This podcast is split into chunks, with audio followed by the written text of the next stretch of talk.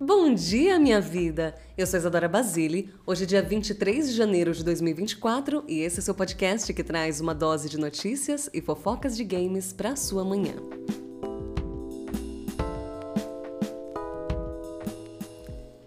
Bom dia, minha vida! Hoje a gente tem muita fofoca, principalmente de Power World, mas antes a gente precisa falar de The Witcher 4, que oficialmente vai entrar em fase de desenvolvimento esse ano. Além disso, líderes da indústria indicam que esse vai ser o ano de fechamentos em vários sentidos, todos negativos, e Esquadrão Suicida Mate a Liga da Justiça vai ter uma DLC gratuita após o lançamento. A gente tem muitas fofocas nessa nossa manhã, muito esquisitinha, com chuvinha gostosa, talvez vaze um sonzinho de chuva durante a gravação desse podcast. Ai, gente, tô torcendo, sabe? Faz um clima bonitinho, não faz? Ou é impressão minha? E eu tenho uma fofoca para vocês, assim, uma fofoca pessoal. E aí, se você não quiser fofoca pessoal, você lide com isso, ou você pode pular um pouquinho pra frente. Mas, eu juro que ela é bem boa. Esses dias eu tava rolando no Instagram e aí eu vi um story de uma moça que mora aqui no meu prédio. E ela é linda, linda, linda, linda, linda, linda, linda. E aí eu lembrei que a gente se conheceu porque, assim, sempre que eu trombava com ela no prédio, eu falava, nossa, que seu cabelo tá lindo, e o seu delineado tá lindo, e sua maquiagem tá linda, e seu look tá lindo. A gente, assim, linguagem de amor elogios, palavras de afirmação. E aí sempre a gente se falava assim, mas eu nunca perguntei o nome dela, ela nunca perguntou meu nome, e a gente era só, sei lá, amigas de portaria que estão esperando um Uber ali na frente, beleza. E aí, um dia, perto do show da Taylor Swift, no ano passado, ela mandou mensagem para mim no Insta falando: Oi, Isa, tudo bom? Isso vai parecer meio esquisito, mas eu sou a menina lá que mora no prédio com você. Queria saber se você pode me emprestar suas pulseirinhas da Taylor Swift pra eu ir no show. Falei, beleza, não, claro, maravilha. E aí eu fiquei pensando, nossa, mas como que ela conseguiu meu Insta, né? Porque eu nunca falei meu nome pra ela. Mas enfim, deve ter conseguido, seja, sei lá, com o porteiro, com a Carol, enfim, tem milhões de possibilidades de como ela conseguiu. Mas tem uma coisa que eu penso frequentemente, que quando começou aquela trend do Império Romano, tipo, ah, qual que é o seu Império Romano? Aquela coisa que você pensa, assim, com uma certa frequência determinada. Tipo, eu, por exemplo, penso na princesa Diana três vezes por semana, em média, sabe? Isso é o Império Romano para mim. Outro Império Romano é uma parada que aconteceu comigo na Argentina. Ano passado, em 2020 meio óbvio, né? Mas enfim, ano passado, em junho, eu fui pra Argentina, foi a primeira vez que eu saí do país, e única até agora.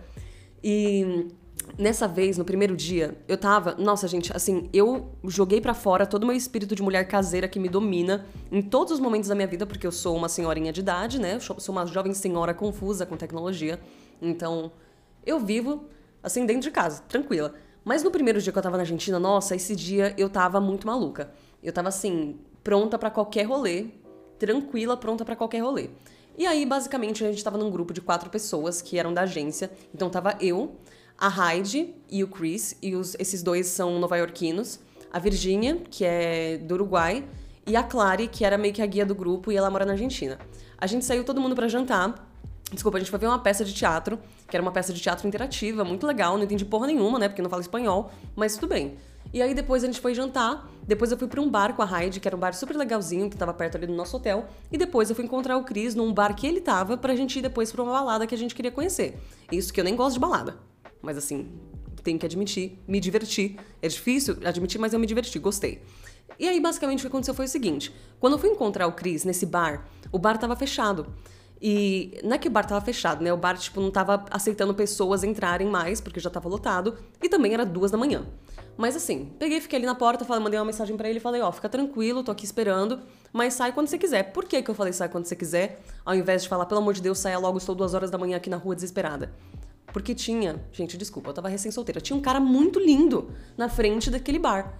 E aí eu só fiquei ali tranquila, tinha várias pessoas ali, então tava um local seguro. Eu também tava resolvendo no meu celular um BOzinho do meu cartão ali, meu primeiro dia na Argentina, com todos os problemas possíveis. Por mais que eu tenha achado o carinha bonitinho, eu, assim, não falei com ele, né? Não, não, não dei nenhum sinal nem nada. Assim, olhei para ele, achei bonitinho, hum, legal, estou admirando, mas admirando com o olho para baixo.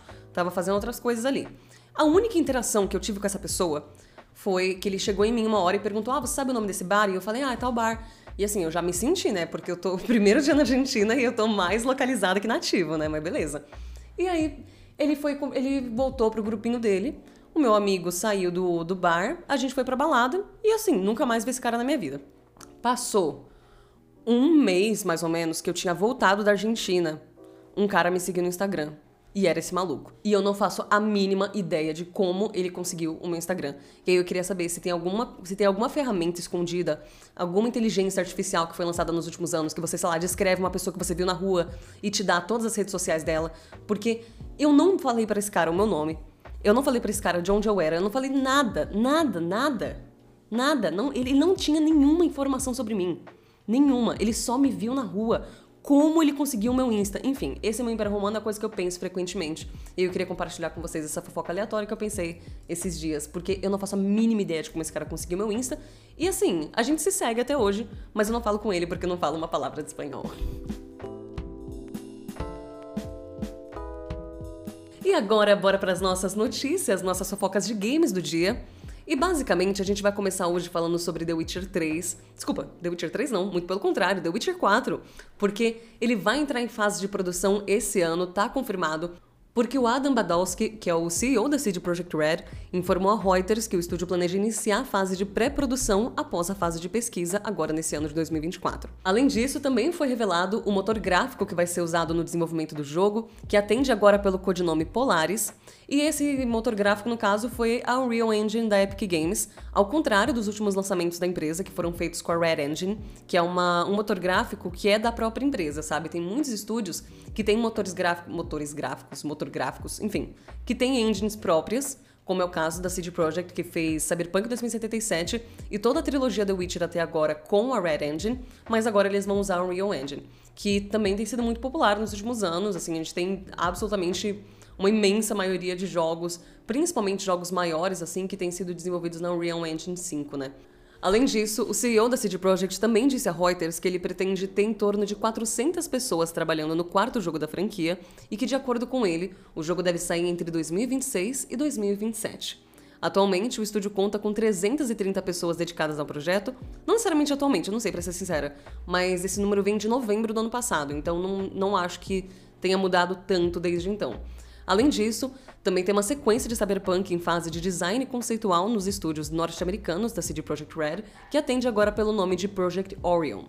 Esse é um projeto, de certa forma, que é um pouco mais novo, entre aspas, porque o, o, estúdio tem cerca de 80 pessoas dedicadas a esse título agora. E eu digo entre aspas porque originalmente a sequência era para ser um AAA multiplayer independente, mas foi um projeto descartado por conta do lançamento, no mínimo complexo, do Cyberpunk 2077.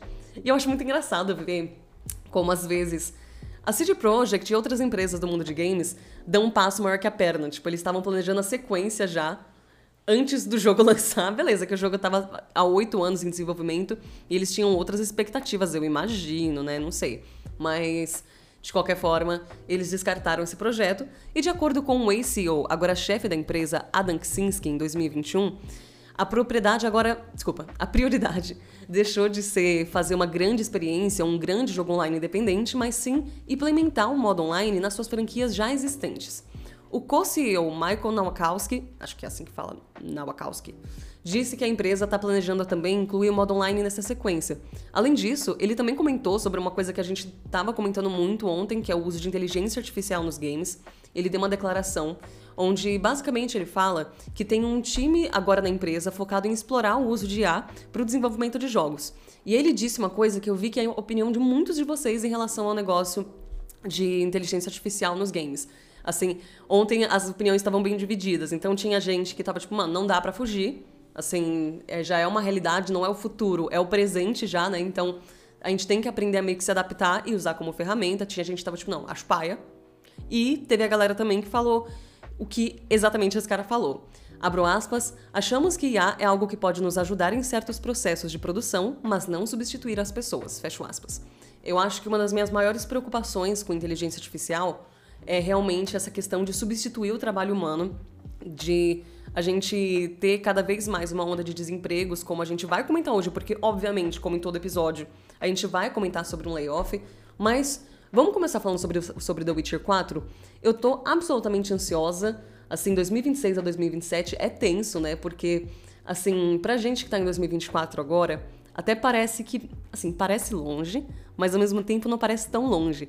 Mas se a gente pensa que The Witcher 3 foi lançado em 2015, O novo jogo vai ser lançado entre 11 e 12 anos depois do último jogo da franquia, sabe? E eu tô muito ansiosa para jogar ele. Eu lembro que tinha, em termos de narrativa, alguns rumores alguns anos atrás, se não me engano, em 2022, de que é, a narrativa do jogo seria baseada meio que numa fanfic. Mas eu acho que isso não é uma coisa que seguiu. Assim, eu lembro que na época até eu nem vi tanto problema. Talvez alguns de vocês lembrem quando a gente fez o ping sobre isso. Mas, é, assim, hoje em dia eu vejo. Enfim, é isso, a gente muda. Mas, basicamente era uma fanfic que girava em torno meio que de uma ordem do Lince, uma coisa assim.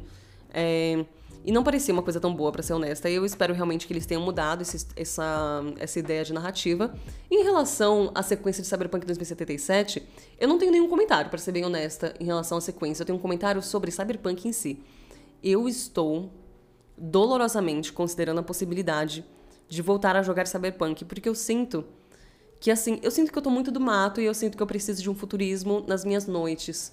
E eu sinto que esse jogo vai ser confortável de jogar, sabe? Assim, eu acho que vai ser legal andar de carro por Night City durante as noites de, de sábado da minha vida. E é só um comentário aleatório que eu queria fazer. Ah, não, eu tenho mais um comentário aleatório, muito aleatório. Eu tenho o Adam Ksinski no LinkedIn. Agora, bora falar sobre The Day Before, que é o top 1 nas paradas do fracasso, que teve os seus servidores agora oficialmente desligados. Olá, eu estou vindo do futuro da edição desse podcast para dizer que eu acho que paradas da, do fracasso foi meio pesado. Mas é real. O jogo ambicioso de sobrevivência com zumbis foi de um dos mais aguardados da Steam para uma das maiores chacotas de 2023. Ele entregou algo completamente diferente do que. Desculpa, ele prometeu algo completamente diferente do que ele entregou. E ontem, dia 22 de janeiro, os estúdios foram desativados. Os estúdios. Os servidores foram desativados definitivamente. Eu não duvido que o estúdio seja desativado também, a gente vai comentar um pouco mais sobre isso já já. Mas os servidores foram desativados definitivamente, como foi também pré-avisado pelo, pelo estúdio Fantastic. E basicamente é um jogo que, assim, gente, lavagem de dinheiro só pode, né? Ele realmente entregou uma coisa completamente diferente. E é muito triste ver, porque, assim, se ele tivesse trazido o que ele prometia, ele teria um. Ele traria uma mudança muito significativa pro gênero de sobrevivência com zumbis, sabe? Então, eu vou ser sincera que eu particularmente não fiquei afetada na época, mas hoje olhando em retrospecto eu fico meio triste. Assim, eu não tava tão ansiosa para jogar, então eu não, não fiquei tão. Ai meu Deus, não acredito que saiu uma merda. Mas. É, complicado, complicado. Agora falaremos sobre Esquadrão Suicida, porque eu vi uma matéria que a manchete era tipo: Esquadrão Suicida mate a Liga da Justiça, tem o pós-jogo, tipo. O, não, desculpa, o pós-lançamento mais generoso dos últimos tempos. Isso é muito real, porque o jogo vai lançar para consoles no dia 2 de fevereiro, aniversário inclusive do Luquinhas Esteves, fiel ouvinte do Bom Dia Minha Vida. Mas, enfim, o jogo vai lançar também para PC via Epic Games Store, mas é um pouquinho mais tarde, dia 5 de março. Acho que importante ressaltar isso que as versões de console e PC não vão sair ao mesmo tempo por conta de um atraso. Mas voltando ao jogo, a gente vai ter uma DLC gratuita que vai ser lançada após o lançamento. Nossa, que frase horrível. Mas enfim, especificamente em março, e esse DLC vai trazer o Coringa como personagem jogável, além também de outras adições ao game. A Rocksteady, que é o estúdio responsável pelo jogo, lançou uma série de vídeos junto com a Warner a respeito do mais novo título da empresa e também uma das coisas citadas é que cada temporada que eles lançarem vai girar em torno de algum personagem da DC. Esse conteúdo gratuito da primeira temporada vai incluir o seguinte, além do Coringa jogável novos ambientes, desculpa, um novo ambiente jogável, não é novos, é novo só, é só um, aparentemente, pelo menos. Um novo ambiente jogável temático do Coringa, dois episódios com novas missões, novas lutas contra chefes e também inimigos variados, novas armas e equipamentos inspirados no Coringa e também um novo conteúdo do Charada. E o estúdio também disse que para as futuras temporadas, da, da, segunda até a quarta temporada, devem entrar três personagens jogáveis, três novos ambientes, novas armas, conjuntos de equipamentos, atividades e muito mais. Achei ambicioso, mas assim, faz sentido, né? Tipo, são. Aparentemente, a cada temporada eles colocam um ambiente novo, é, um conjunto novo de armas, enfim, um personagem jogável novo. Será que eles conseguem manter isso? Assim, quanto tempo essas temporadas vão durar? Vai ser uma temporada de um mês e meio, dois meses? Tem personagem suficiente, assim, pra ir? Quer dizer, não, com certeza tem personagem suficiente, mas tipo. Tá. Enfim. É, esse primeiro, essa primeira DLC vai ser uma DLC gratuita. Eu duvido muito que depois as DLCs continuem sendo gratuitas, mas acho que também é um jeito de eles é, darem uma. Não sei, pedir pra galera dar uma chance pro jogo. E aí, se gostar dessa DLC, compra as próximas. Eu não vou mentir que eu me interessei um pouquinho. Eu achei interessante. E como eu falei já algumas vezes, eu estava razoavelmente ansiosa para Suicide Squad, mas acabou meio, acabei meio que broxando um pouquinho por causa da gameplay que eu não gostei tanto. Mas assim, mas eu se surgir oportunidade, eu vou jogar, porque eu acho que o jogo agora pode estar um pouquinho melhor. Eu acho que eu, eu, eu vi a gameplay dele naquele Teve um evento, se não me engano, foi um State of Play, que foi dedicado a ele, não foi? Eu tô maluca, eu tô inventando coisa na minha cabeça, inventando memórias. Não sei. Mas eu, eu quando eu vi a gameplay dele, não curti tanto. Eu espero que, esperava que fosse uma coisa um pouco mais fluida. Mas eu ainda enxergo essa possibilidade. Eu gosto muito da narrativa que o jogo traz, onde a gente tem um grupo de, enfim, do, do Esquadrão Suicida com a. contra o, o Brainiac. Acho principalmente que a narrativa vai conseguir agregar bastante na gameplay, sabe? Então, tô ansiosa. E agora nós vamos para as nossas notícias ruins. E ontem eu comentei. É, ontem eu pautei, hein? Ontem eu pautei. Porque eu comentei que a indústria de games tem aquelas suas modas sazonais, né? As suas tendências. 2021, loop temporal. 2022, jogo de navinha. 2023, demissão. E eu disse realmente que 2023 a nossa constante foi essas demissões, esses cortes de gasto durante o ano. E segundo líderes da indústria de games que falaram é, anonimamente com GamesIndustry.biz, se 2023 foi o ano das demissões, 2024 vai ser o ano dos fechamentos. Hoje é dia 23 de janeiro e já existe a estimativa de 3 mil demissões confirmadas na indústria que devem acontecer nos próximos tempos. O GamesIndustry.biz falou com essas figuras importantes da indústria de games que optaram pelo anonimato e os mesmos alertaram que o mercado deve continuar nessa situação difícil durante esse ano e possivelmente durante o próximo ano também. As principais razões para essa onda de cortes, de acordo com eles, são as altas taxas de juros contínuas, investidores cautelosos e também uma superabundância de novos lançamentos.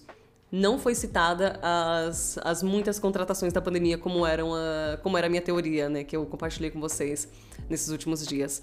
Um dos entrevistados, CEO de uma empresa pública, disse o seguinte, abro aspas, se 2023 foi o ano das demissões, 2024 será o ano dos fechamentos. Não apenas desenvolvedores, mas também publishers, mídia e empresas de serviço. Fecham aspas.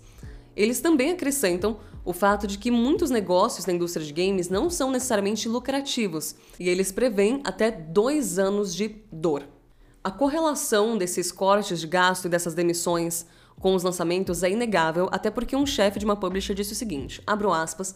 Precisamos chegar aos níveis pré-pandêmicos em termos de cronograma de lançamento, e isso provavelmente levará dois anos. Você já pode ver as publishers assinando menos jogos. Isso está acontecendo em todos os lugares. As lojas estão saturadas, não apenas o Steam, e os jogos simplesmente não estão entregando os níveis que estavam. Fecho aspas. Vocês lembram que na semana passada eu comentei sobre a pesquisa da GDC? Naquele dia em específico, eu estava mais na fofoca do Switch 2, né? Mas a pesquisa da GDC, ela envolve muita coisa. E uma dessas informações que foram tiradas desse ano na entrevista, é, desculpa, na pesquisa, é que pelo menos um terço dos desenvolvedores entrevistados testemunharam cortes nos seus ambientes de trabalho nesse último ano. Até eu fui cortada nesse último ano. É, até eu como se fosse alguma coisa especial, né? Mas, mas enfim, tô só me, me colocando na posição de, pô, eu entendo a situação. Mas, inclusive, eu queria aproveitar essa. Não, antes de eu falar isso, antes de eu, de eu puxar pra fofoca pessoal, que não é tão pessoal assim, mas também queria falar que hoje de manhã saiu a notícia de que rolou um corte na Riot Games, um corte de aproximadamente 540 pessoas. E que, enfim, eles sempre falam, ah, é uma decisão difícil. Uhum, tá. Enfim, o que, que eu ia falar para vocês? Muita gente tem me perguntado se eu saí do The Enemy. Agora que eu tô também com o meu próprio podcast, que eu tô fazendo mais meu conteúdo é, pessoal, né, nas minhas redes, mas principalmente pelo fato de que faz tempo que eu não apareço no The Enemy. É, desde junho do ano passado, como alguns de vocês já devem saber, porque outras pessoas que trabalhavam comigo já comentaram a respeito, desde junho do ano passado eu não sou mais parte do quadro de funcionários do Omelete. O Omelete é a empresa mãe do The Enemy, né? E eu não faço mais parte do quadro de funcionários oficiais. Tô, devolvendo equipamento agora, inclusive. Mas. É Basicamente, agora eu sou só uma colaboradora. Eu faço coisas esporádicas, então recentemente eu fiz a Olimpíada de Games com o Banco do Brasil, né, que foi por eles. Às vezes eu apresento algumas coisinhas, eu fiz a live do TGA. A gente vai fazendo coisas assim mais pontuais, mas para coisas do dia a dia como ping, é, o Zone mesmo, eu imagino, pra galera que acompanha o DNM deve saber do que, que eu tô falando. Se você não acompanha, fica tranquilo. Quer dizer, se você quiser ir lá acompanhar, o canal ainda é muito bom. Né? Não, não, não sou eu que faço o canal ser bom, ainda tem muita gente talentosa lá. O Brunão tá lá de volta agora, o Brunão que era do DNM antes, quando eu entrei. O Brunão que me trouxe pro DNM, inclusive, o Bruno Silva. Agora ele tá lá de volta. O Vitão continua lá. O Vitão, ele é uma pessoa maravilhosa. O Vitão é, ele é roteirista do Anime, também trabalha comigo nos meus roteiros. Ele é excelente, também tá lá. Então, Assim, o canal segue maravilhoso, mas só justificando isso para vocês, porque é uma pergunta que eu recebo muito, muito mesmo. E assim, é raro falar que eu recebo muito uma pergunta e ser verdade, e não ser só eu falando, tipo, alguma bobagem para falar sobre esse assunto. De fato, recebo muito isso. E aí, já deixando essa, essa dúvida sanada, mas eu queria ressaltar também que eu agradeço muito o Omelete por todas as oportunidades que eu tive nesses últimos anos, até porque eu continuo fazendo coisas como CCXP, como outros eventos como Big, né? E agora Gamescom, imagino, se Deus quiser, eu quero muito fazer Gamescom. Mas eu agradeço muito, foi um período muito gostoso. E acabou que essa transição foi também uma coisa que encaixou com a minha vida, então eu não fui tão negativamente afetada por isso. Eu agradeço muito, até porque eu fiz conteúdos que eu gostei muito de fazer lá. E também é, aprendi muito trabalhando no The Anime, foi muito bom. Agora nós temos a hora da fofoca, que hoje vai ser um pouquinho mais tensa. Mas assim, vamos lá. O Pocket Pair, que é o estúdio responsável por Power World, tá numa situação um pouquinho complicada com acusações de plágio e até ameaças de morte para os artistas. Aí eu já acho demais, né, galera? Vamos com calma. Apesar do sucesso absoluto, alcançando a marca de 1.3 milhões de jogadores simultâneos na Steam, o Power World vem sido muito alvo de críticas por plágio de, obviamente, Pokémon. Ontem o Takuro Mizobi, que é o CEO do estúdio, ele postou, e diretor do jogo também, ele postou no Twitter uma resposta a essas acusações. Apesar de ele não ter necessariamente negado a influência de Pokémon na sua obra, ele fez um alerta a respeito de como tem sido a retaliação nas redes sociais. Abro aspas, atualmente estamos recebendo comentários abusivos e difamatórios contra nossos artistas, além de tweets que parecem ser ameaças de morte. Embora tenhamos recebido várias opiniões sobre Power World, é importante observar que a supervisão de todos os materiais relacionados ao Power World é conduzida por uma equipe, inclusive eu. Assumo as responsabilidades pelos materiais produzidos. Eu apreciaria se esses comentários sobre os artistas envolvidos no Power World cessassem, fecho aspas. Sobre o plágio em si, ontem rolou uma coisa muito importante. Um usuário do Twitter, ele comparou os modelos, na verdade, os moldes 3D de alguns paus desculpa, de alguns paus, com os de alguns Pokémon. Especificamente alguns Pokémon de Scarlet and Violet. E muitos têm as mesmas proporções. E isso já é demais.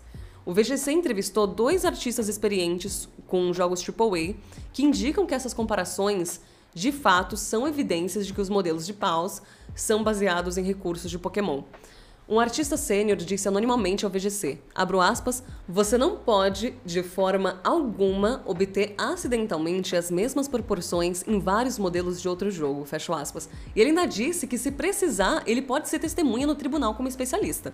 Ele completou dizendo: Já vi 30 artistas fazer, tentarem fazer o mesmo cavalo usando os esquemas exatos. Nenhum deles estava tão próximo um do outro quanto esses modelos de Power World estão dos modelos de Pokémon. Nenhum.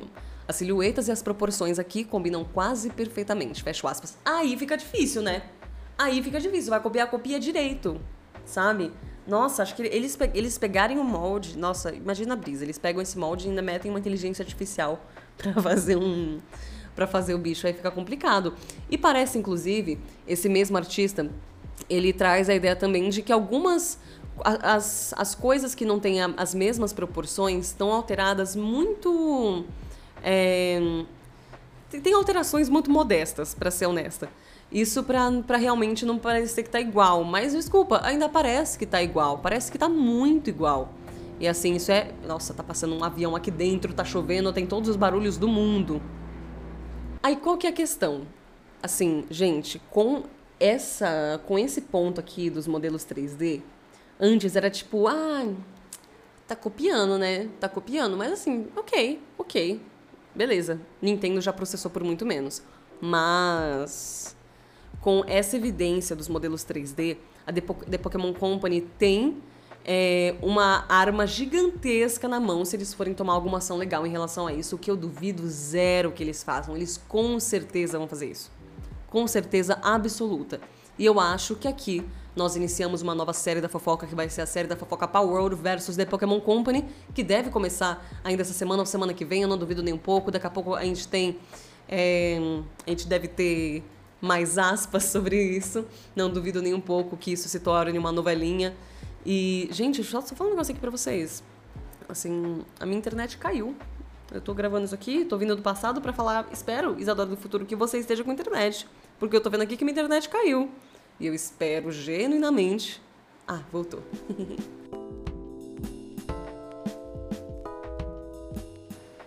e agora, meu amor, pra gente finalizar o Bom Dia Minha Vida dessa terça-feira, Bora para nossa dica de jogo do dia. Hoje a minha indicação é Brutal Legend, que é desenvolvido pela Double Fine, um estúdio maravilhoso que fez também Psychonauts, Psychonauts 2, e é o melhor jogo para metaleiros, porque ele pega a mais pura essência do metal e põe num jogo excelente de ação e aventura, onde você vive a história do Eri, que é um cara que trabalha no backstage de shows de metal e de repente ele é transportado para a terra do metal onde ele tem que sobreviver no mundo inspirado em diversas lendas do rock, como Ozzy Osbourne. É um jogo maravilhoso, tem uma história muito boa, tem uma arte principalmente muito carismática. Então, assim, segue a dica. E se não me engano, ele ainda tá no Game Pass.